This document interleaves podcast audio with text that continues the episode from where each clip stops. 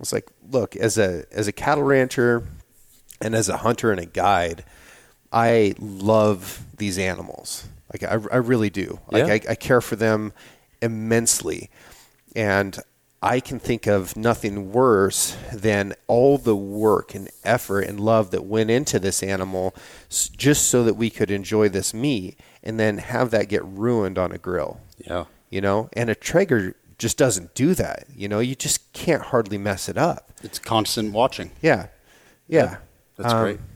so i think that that's that's incredible that that now we have you know a tool with the type of technology that makes food taste really good and keeps us from wrecking it you know? Because how disrespectful is it to that animal that you burned it that you burned that meat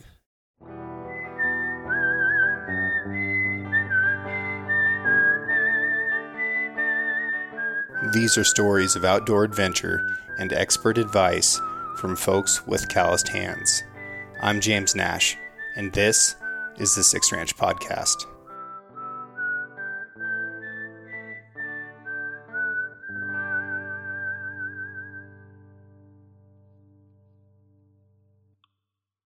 The Six Ranch Podcast is brought to you by Sig Sauer.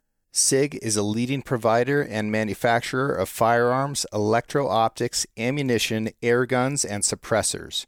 For over 250 years, Sig Sauer Inc. has evolved and thrived by blending American ingenuity, German engineering, and Swiss precision. Today, Sig Sauer is synonymous with industry leading quality and innovation, which has made it the brand of choice amongst the U.S. military, the global defense community, law enforcement, competitive shooters, hunters, and responsible citizens. Sig Sauer is also a premier provider of elite firearms instruction and tactical training at the Sig Sauer Academy located in New Hampshire. For more information about Sig Sauer and its complete line of products, visit sigsauer.com. so you basically like grew up in a butcher shop I did. I'm I'm third generation for sure. My grandfather uh, owned a butcher shop. He uh, did on-site slaughtering, and then my father uh, obviously started with my grandfather being his dad, and did the same exact thing. And then my father retired from Market Basket as a meat manager, and uh, when I say retired, worked harder than he ever did because Yeah. he bought uh, the Mount Dustan Country Store, which is now currently Northern New England Outfitters, and had a full-time butcher shop there, and uh, just has been running a knife his entire life. And now we're here in your butcher shop We are, and uh, you know what I think is really cool is I think that I've you know made my dad proud with the things that I've done, being a, a police officer and a guide and those things.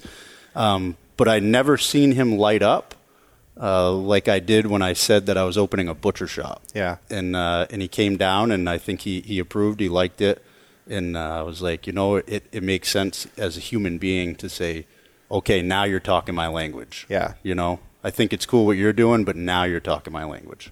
So it was great. So, you're a guide, you're a SWAT team leader, police officer, father, husband, butcher shop owner, firearms instructor. Yeah. What else am I missing? Are you the most masculine man in North America? Yeah, yeah, I don't think so. There's, uh, I'm the most tired man in North America, maybe with the most understanding wife. Um, no, yeah, all those things are, are great, and they they've happened over time, and uh, but I'm starting to pick my path uh, that I enjoy the most. Yeah. and that certainly is leading towards uh, the guiding and the butcher Dude, butcher shop. cutting meat is hard work. It is. It is. And I tell my wife, I'll come home after, uh, you know, a long day in the shop and I tell her, I'm like, well, one of two things are going to happen.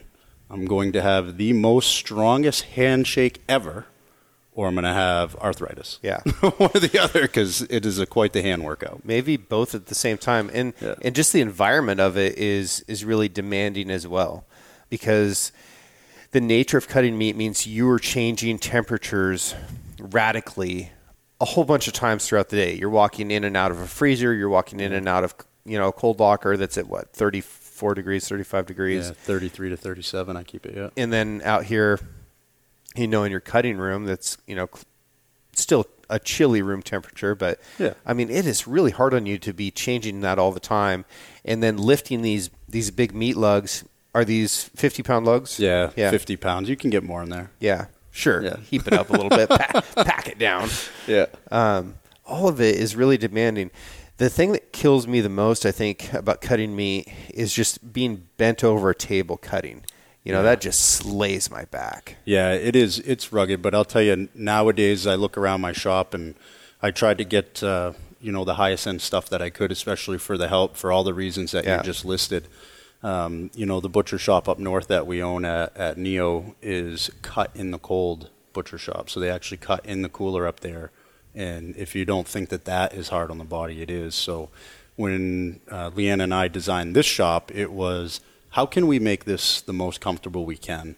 And yes, we have the cooler, uh, but we cut in room temperature and make sure we go back in the cooler. And uh, we put in, you know, fail safes throughout the, the place. We've got uh, monitoring of the cooler so we know it'll actually alert our phones and let us know what the temperature is inside. Uh, as we talked about with the uh, the MEATER Blocks that just got purchased by Traeger, they uh, send us alarms, let us know what's going on inside the smoker, so we're able to keep an eye on people's meat, which is which is real cool. So trying to use technology the most we can. I haven't actually talked about those things on the show yet, but I've started started using one just before Thanksgiving. But MEATER is a um, it's a Bluetooth um, thermometer. Um, that it, it's a meat probe, but what I think is so cool about it, besides the fact that I can see it on my phone, um, it tells you the ambient temperature inside whatever you're cooking in, as well as the internal temperature of the meat. which which is really important to know. Uh, like a man in a smoker needs to know what's going on in there, and it's not necessarily that individual cook. It's to know, okay, I did 15, 20 cooks in there, 100, 1,000, whatever it might be, and I know that the back right corner is a cold spot. Yeah. Or I know that this is a hot spot. Sure. And these are things that I want to know, especially when I'm putting different size uh, pieces of meat in there. and we were out the door at 4:30 this morning to go coyote hunting, but before that, you're down here loading hams into your smoker. Yes, I was. Yeah, the hams take quite a while, and uh, if I want to go bed at a decent hour tonight, then I better get up at three in the morning to get them in. So, What's the process for smoking a ham? Uh, the curing process is going to be first and foremost. Obviously, Oh, yeah. butchering, uh, butchering, and then Yeah, the curing let's process. let's start with the pig. Yeah. we got a pig out there trotting around a pen all We do, happily, yeah. and then yeah, suddenly he he's dead. Then what happens? Um, so we'll we'll actually go out to farm. We do on uh, farm farm slaughtering and uh, field dress there. Bring it back to the butcher shop. Again, staying on uh, par with trying to work as comfortably as possible. So a lot of people want us to slaughter in the winter, and it's uh, it's just downright cold here It's in New tough. England. Yeah. So we bring it back here. We skin here. Uh, get it in the cooler, and within a couple days, we're we're processing that pig. So, getting the hams ready to go. Uh, the brining process is real easy with a vacuum tumbler. Uh, it used to take a lot longer, trying to submerge it in the cure for seven, eight days roughly. Now I uh, pop it in there, and within hours, you know, seven, eight hours max, uh, the ham's coming out. I'll let it cure overnight. What is is a vacuum tumbler? Vacuum tumbler is the most amazing machine in the meat industry. I'm telling you, I call it the magic machine.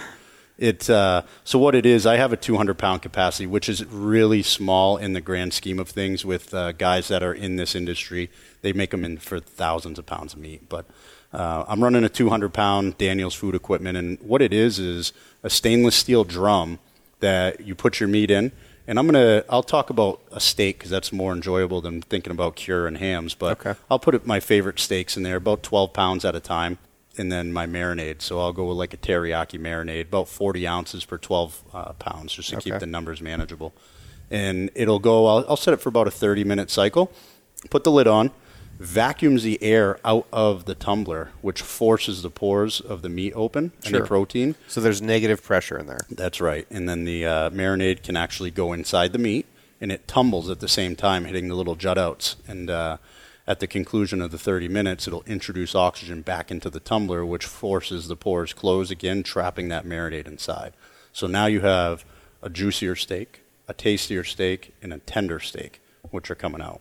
As far as hams and curing, it's the same exact process, but it just allows the cure to get into the meat and near the bone, so you don't have any of that bone rot or anything, the souring going on. So Gotcha. So curing a ham is that Salt, sugar, Prague powder.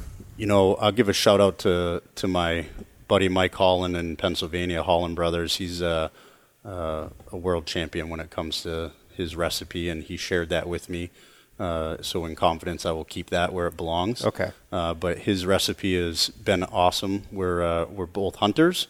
I think that's where that bond came from, and uh, he was more than willing to help me out as a small business to to get on my feet and provide the best uh, product that I could for people. So, but yes, ultimately is uh, like a salt base, a cure. Okay.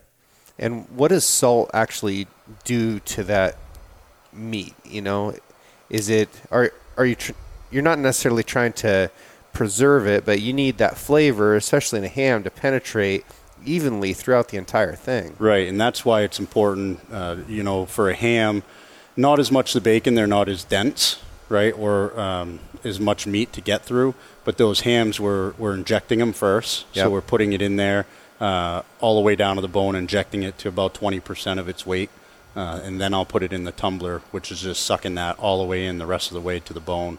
Uh, and again, like I said, I'll let it sit overnight. Just make sure that it's in there real good, and then I'll net them up and, and get them in the smoker. Okay. What does the net do for them? Well, the net's going to do a couple things. It's going to keep it together, especially when it comes out of that tumbler. It can be a little bit floppy, if Yep. you will, um, but also allows me to hang it in the smoker. All right. Keeps so it it's together. A little more manageable. gotcha, gotcha. That way you don't have to like stick a hook it down in the meat. Yeah, and then it could fall off the hook and then be ruined at that point. But we take the net off before we, we stake it for people. So Okay. All right. So then it goes in the smoker. What happens then? Well, it's it's basically a very big waiting game with uh, with a lot of patience in between. So it's about a four four stage cycle. Put it in 90 degrees up to 100 for six hours, 130 degrees for five hours, up to 150 degrees, and ending on 170 degrees. Trying to get that ham to about 145 to 150 degrees internal temp before I pull it out. Okay. Um, that last two hours can be long. It- They can stall out, Yep. and you won't get a whole lot of movement on the internal temp. And honestly, this is where you can really screw it up and up that temperature, and you can ruin your ham. So you just got to wait it out. There's been many a time where I come down here and waiting for that last five degrees, and you can see over here I installed the television. There's a reason for that. Yeah. Waiting for that last last five degrees of my hams. Yeah, that's Uh, smart. yeah.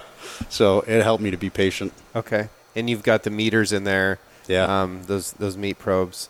Those things are so cool. Oh, they're amazing. Yeah. They come out with that Wi-Fi feature allows me to uh, do all the other things that you listed that I that I have to do Yeah. and not stand here the whole time.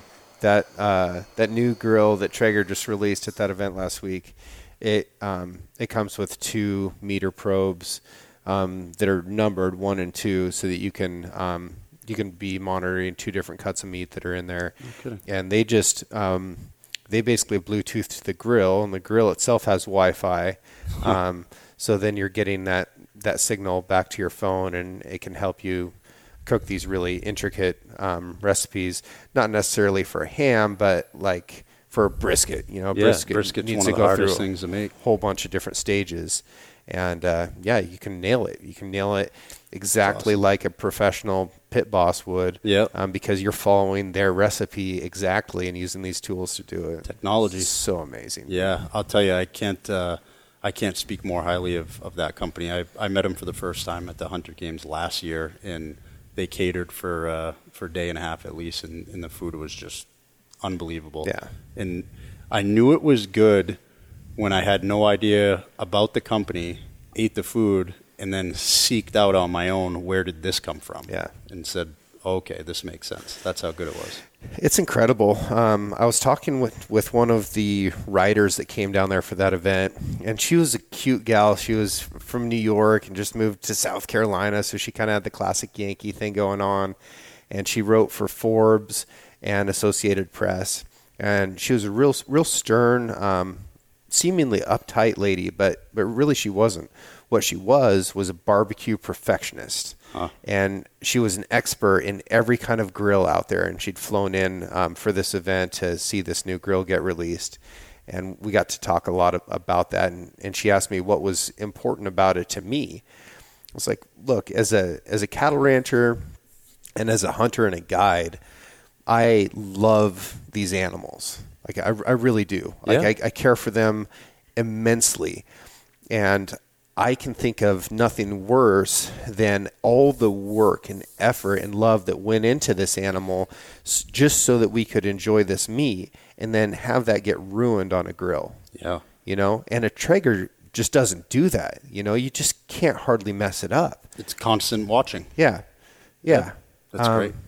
so i think that that's that's incredible that that now we have you know a tool with the type of technology that makes food taste really good and keeps us from wrecking it you know because how disrespectful is it to that animal that you burned it that you burned that meat you yeah, know? I uh, It's not I okay. actually try to pass. I feel the same way. Yeah. Um, and I'm not a very agreeable person, so that should be right up front. I I uh, I speak my mind, um, and I believe 100% the same way you do about that, and I try to pass that along to the hunters that come into my shop, because I will see things that make me sick. Yeah. The way that they care for their meat, and I don't think it is um, blatant disrespect on their part. I think it's uh, lack of knowledge or ignorance, Sure. uh, just because they just haven't learned it yet, or they're always willing to learn. So I say, hey, this is dirt, this is feces, this Yeah. is entrails, this is what we don't want in our meat, because I'm here at the butcher shop providing this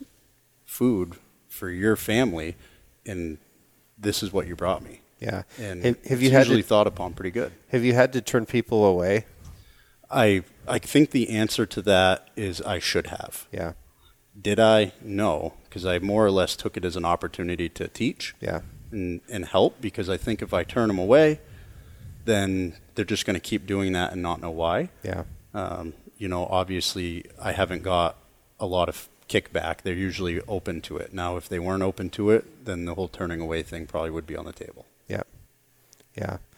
Well, it's it's something that every every butcher shop that does wild game eventually comes up against is somebody bringing in an animal that was so poorly taken care of that they just can't let it through the doors. Yeah, And- well, to contaminate the rest of the animals. Sure. Yeah, yeah, no. I the Yeah. hose reaches outside, and Yeah. I've had to I've had to skin and take care of animals away from where I normally am set up to Yeah. do it for sure. Yeah. But, you know, people uh, sometimes don't know and they don't know how to take care of an animal and don't know how to get it cold quickly enough and, and keep it clean. And then, you know, you guys love to drag a deer around up Yeah. here. Um, and it, is always going to get messy if you, if you drag them. I don't know what, Yeah. what that what that thing is. I, So- I I don't get it. In in the Northeast, uh, whitetails, we're not gonna tell you that we don't care about antlers because Yeah. we do. Yeah. Um, I love antlers. With that said, we don't have huge antlers like you guys do out west, and what over time would end up being important to us is weight. Yeah. So we get a patch for a 200 pound buck. Yeah. Um, so if you don't pull that animal out whole, you don't know what it's going to weigh, Yeah. and that's uh, that's the motivation for most people to pull their animal out out whole for sure. Yeah, it's interesting to me. Um, it, it's so different, and I talked about it before when we did the the podcast with Hal Blood, and I just it it's so different because if I'm very far at all away from where I can get that animal into a vehicle, I'm just going to cut it out. Quarter it, I'm just going to quarter it, and Yeah. and again, there's ways to quarter and get that animal really dirty and, and do it wrong as well. Yeah. Um, oh, for sure. So what I do is I bring a, a small plastic sheet with me that's about the size of something that you'd throw over a picnic table. You know, weighs basically nothing.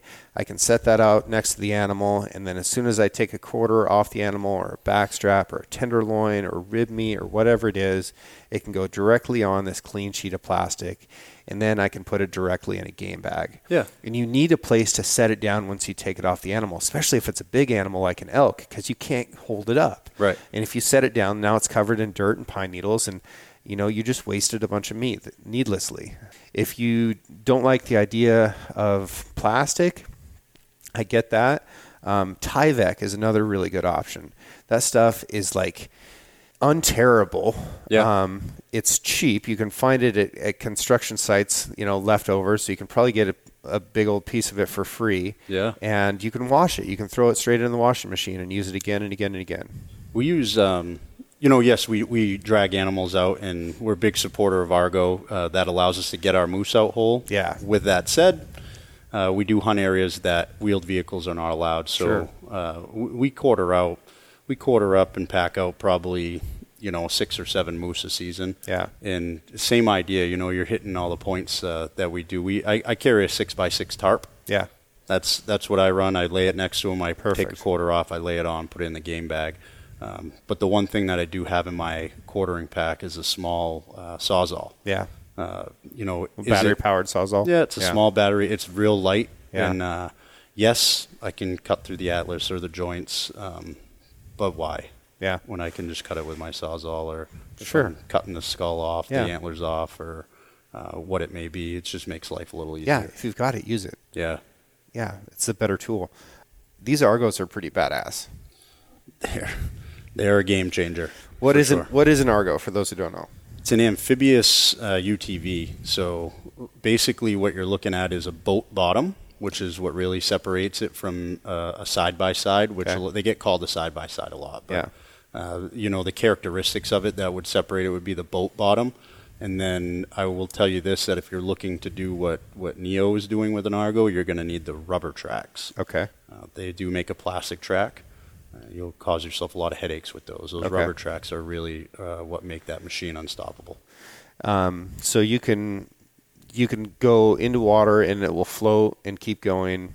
You- Yes. You, can go over deadfall and sticks and rocks and up incredibly steep stuff. Yeah, you can drag out an entire friggin' moose. You can, and um, you know the wheel. The it's about two and a half feet wide each track, so it sits on a real wide base. Okay. And uh, there's always some part of that machine touching the ground, Yeah. uh, steep or not.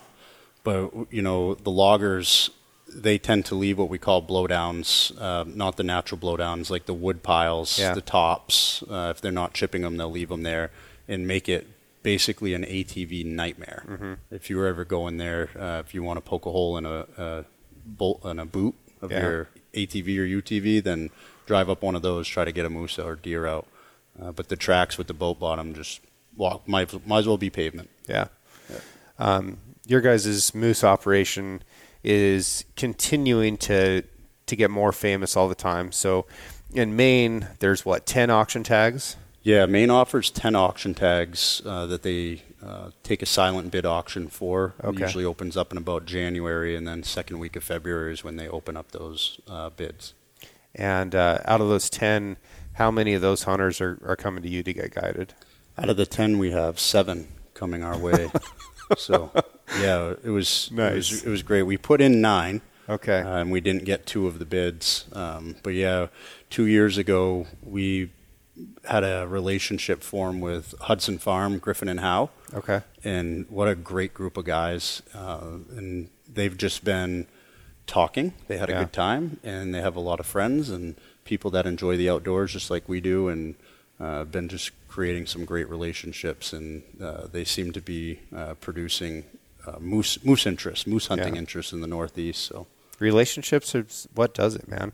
And it's something that, that can't be faked. No, it- you know the cat's out of the bag once they show up, Yeah. and whether or not you can ask for a review and you can ask how your hunt was, and the only true answer is did they come back and did they tell their friends to come? Yeah. So you're not going to really know the answer uh, to what you're asking until the following year or after that. Yeah. So we And- got our answer, and, Yeah. and we're happy to hear it.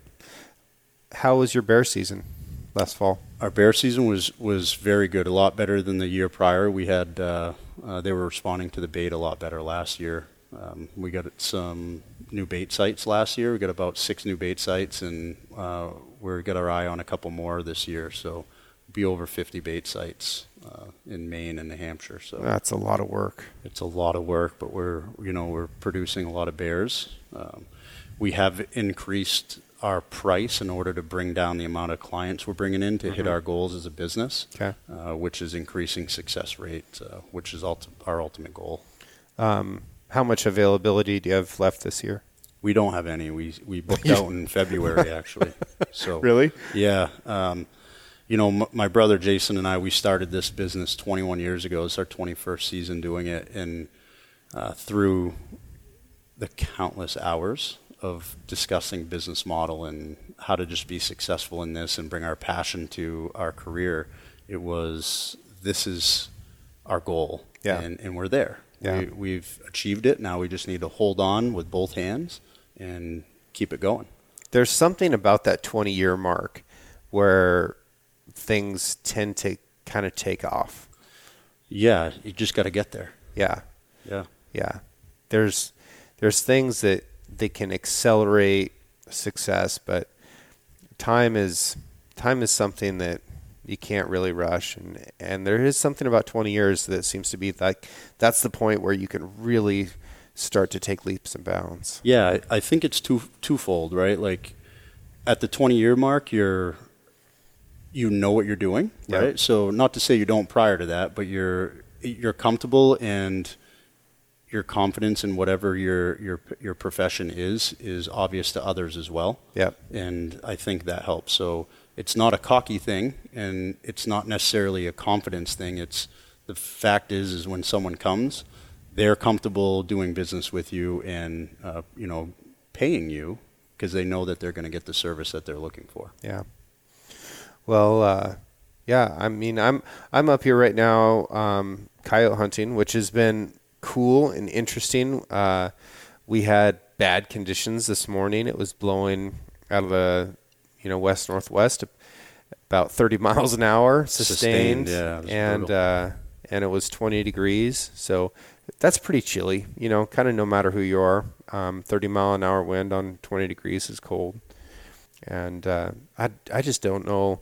I don't know if the coyotes could hear us, and I also don't know if they would be willing to move in those conditions, even if they could. Yeah, I, I think that's exactly right. We'll chalk today up to a scout day. Yeah, Um, it was nice to be out there, but uh, when you can't feel your fingers, it makes it hard to get ready to shoot, even if the opportunity presented. I'll tell you what. First thing this morning when the sun came up, you know, we had big dark storm clouds over the top of us, but the sun came up underneath of it, and it was bright orange, and uh, and these crows were flying around, and when they would turn, the tips of their wings Yeah. were turning. It looked like they were on fire. Yeah, it was cool. It looked like like black birds on fire. It was so beautiful. It's awesome. That was neat. That's something that I'll that's something that I'll remember no matter what. Yeah, that's and that's another uh, another point that only a hunter is is going to understand. You know, waking up with with nature, watching everything happen like that. You don't get to see that from your, inside your bedroom. Well, what other dummy would go out there? you know? Fair enough. and and that's it, it's been brought up plenty of times but that's one of the neat things about hunting is you end up going to places that you would otherwise not go and being there during conditions under which you would otherwise not be I can't agree with that more. Yeah. yeah. and and there's something special about that And go back the next day and do the same thing. yep yep Yeah. yeah 4.30 tomorrow morning we're Yeah. going to be after it again Yeah, but we'll have a little better conditions. Yeah. and uh, and hopefully we'll we'll get what we're after. round in the chamber and hope in the heart we'll see I like it. We'll see. Um, so you're going out and you're you're killing on people's um, farms and doing you know hogs and beef and stuff like that. People can bring your deer in here. We talked about ham, but are there any other specialty products that you're making? Yeah, there are, and uh, you know this started out uh, real quick. We were going to cut up a few deer a year, and it, it basically evolved very quickly after word got out that we were offering such a service. Uh, apparently. Uh, in New Hampshire, and I'm I'm pretty sure a lot of other places too are suffering from lack of butchers. And when I started, uh, well, Leanne and I both said we're going to jump in both feet Yeah. and do this right. And we invested in it, but then it started. To, we started to hear from people like, "Well, how come you're not offering snack sticks? How come you're not offering summer sausage? We like hot dogs, and so on and so on." So we looked into it and, uh, and basically said, "Yeah, we can do that. Let's do it." So we invested further and uh, got a, a smoker, and we've been putting out uh, some pretty great product. You know, I I've been addicted to the hot dogs, the cheddar brats, and uh, I put high temp cheddar cheese inside of a hot dog, and I think that's how you gain about 50 pounds in a month because I haven't I haven't stopped eating those things since uh, we got the smoker, but they're was- worth it. What was that summer sausage I had last night? That was jalapeno cheddar. that was good. Yeah, it was Yeah. good. and it wasn't too spicy. I'm kind of a girl around spicy stuff. It's but not, and I, I do not enjoy spice either. Um, Yeah. But I I like that. It's it just it's enough to know that it's uh, jalapeno. Yeah. It doesn't have the seeds. I think is why it's not is uh, spicy. But one of my guides that works for me, Sparky, he uh, he actually sent me a picture. We went in on a cow and a pig here, and uh, he sent me a picture of him making lunch. He actually took the summer sausage, grilled it a little bit, and put it inside of a grilled cheese. Well, I'll tell you what, I did that the other night. He's on to something. sounds legit. Yeah, he's on to sounds something. Sounds legit For sure. It's hard to beat a grilled cheese. Yeah. Well, cool. Uh, where do you see this all going? You know, we're only as big as we can be space wise. Yeah. I, I think maybe we can expand onto it, but uh, I've got five years left in law enforcement. I would like to not take on any more construction projects. Yeah. In that time, we just built this establishment here, and uh, anyone who built during COVID understands what I'm talking about. Uh, so I need a little break from that, but I would like to see this um, kind of just build reputation for a good product, for a quality product that we're putting out, and then in five years we can reevaluate and see if it's something we want to expand upon. Maybe even you know the hand truck smokers, something bigger, Yeah. you know, a little little easier that doesn't make me have to come down at three o'clock in the morning and change the temperature. Yeah. Uh, but we'll see. We're we're doing good right now. We're chugging along. It's a beautiful facility. Uh, if I killed a deer anywhere near you, I would definitely bring it here. Well, I appreciate that. I mean, it's immaculately clean. Um, you've got brand new top of the line equipment, and obviously you care very much about every step of the process. And that's that's what I'm looking for in somebody that's cutting up meat for me. Right, and I'll tell you, I, I've I have a handle. Um, I and all the people that work for us here uh, have a handle on the fact that we're producing food, Yeah. and this is going to your family, your children, um, and just like we wouldn't want our family or our children to eat something that came from an unsanitary place. So, Yeah. no matter how tired we are, at the end of the day, it gets cleaned. Yeah. every single time. Well, it looks brand new. Yeah. Well, we try to keep it that way, for sure. that's awesome. Yeah, it's great. uh, where can people? I mean, you've you've been on the show before, so they they should know about Northern New England Outfitters. Yeah. Um, and we're gonna have a, a link in uh, link in here to your your Instagram. But where can they find out more about your butcher shop? So we're actually we're on uh, Facebook. We created a page there uh, at the butcher shop, uh, at the Guilford Butcher, sorry, and then our website, uh, thebutchershopnh.com. You can check it out. Uh, we uh, just made that live on Thursday. Wow. Yeah, so Cool. real new. It's uh, up and running. I'm sure there'll be changes coming along the way, but it definitely helps people understand who we are and what we offer. Okay. The butchershopnh.com. Yeah. Sweet. I'll have to check that out. Um, yeah, man. Thank you for your hospitality. Thanks for taking me coyote hunting. Big shout out to Jesse. Yeah. Yeah, that guy's that guy's a coyote maniac. Jesse loves the coyotes. I'll tell you, we uh, he came here. Uh, he was getting bait actually. Uh, Yeah. For his coyote hunting, uh, or geez, I think in December, January, and uh, I mentioned that you were coming out, and Jesse is uh, is New Hampshire native through and through. Loves hunting. Uh, I told him about you. He looked you up, and now he knows. He follows your podcasts and knows about all your accolades, and he wanted to be part of this. Yeah. Uh, and he's a, an intricate part to this because I would never claim uh, to know everything about hunting just because I'm a hunting guide. Yeah, Uh, coyote hunting was not my, my expertise, and it, it is Jesse's. So yeah, yeah, yeah. And he's he's just a good guy.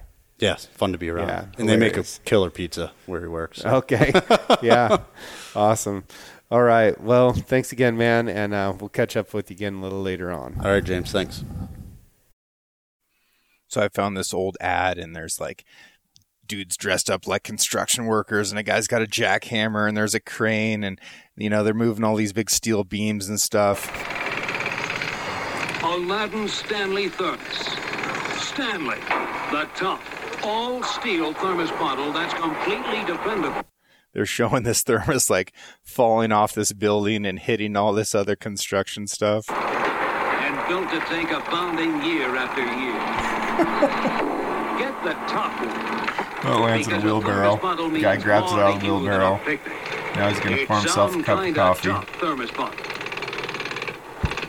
I love these cheesy old ads. And most of the time, like they're lying to us, right? That's most of what marketing used to be was just like telling a lie or, or at least telling a version of a lie that, that made you think that you needed this thing.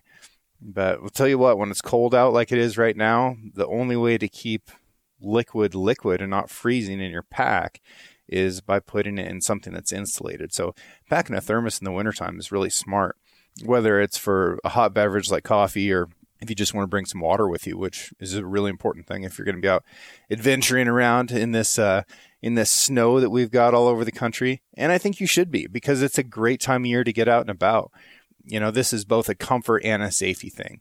If you want to get something from Stanley, which I encourage you to do, you can use the discount code 6RANCH. That's the number 6 in the word ranch, and that'll get you 25% off of just about anything on their website encourage you to do that. They're great supporters of the show and uh, great supporters of this audience. And I love you guys. So stay warm out there, have a nice warm drink, and uh, make sure you're drinking it out of a Stanley product.